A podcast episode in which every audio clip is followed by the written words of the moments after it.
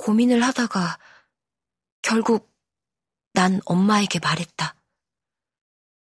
뉴스에 나온 나쁜 일들이 채민이에게 생길까봐 무서웠다.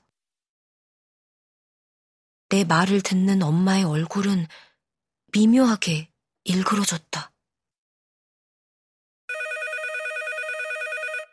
엄마가 담임 선생님에게 채민이 일을 상의했고, 아동학대 방지센터에서 채민이네 집을 조사하러 나왔다. 결국 채민이가 아주 어릴 때부터 엄마에게 폭행을 당했다는 것이 밝혀졌다. 병원 치료 기록에는 계단에서 넘어지거나 놀이터에서 놀다 다친 것으로 되어 있었다고 했다. 그때부터 채민이는 집이 아닌 보호센터에서 지내게 되었다. 학교에 와도 나를 본 채 만체했다. 내가 말을 걸어도 못 들은 채 하고 나를 쳐다보지도 않았다. 정말로 채민이네 엄마가 감옥에 가는 건가? 그러면 채민이는 어떻게 되는 거지?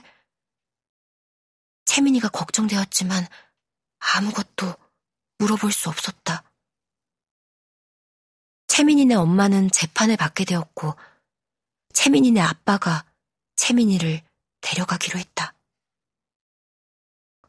아빠와 함께 살 곳으로 전학이 결정되었다. 이 모든 일이 진행되기까지 채 2주도 걸리지 않았다. 채민이가 전학 가는 날이었다.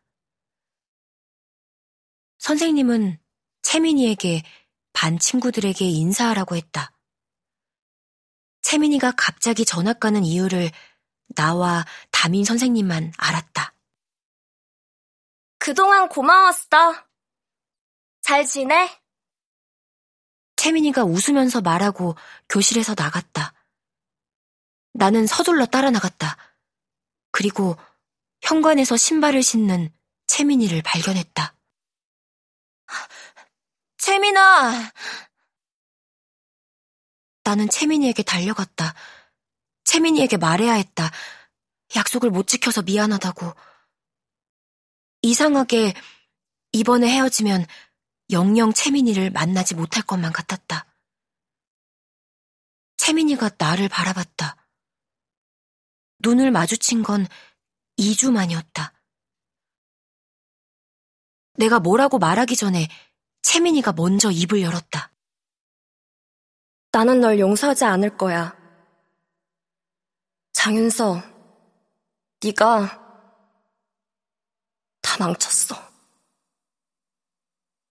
채민이의 눈빛과 말이 너무 날카로워 나는 아무 말도 하지 못했다.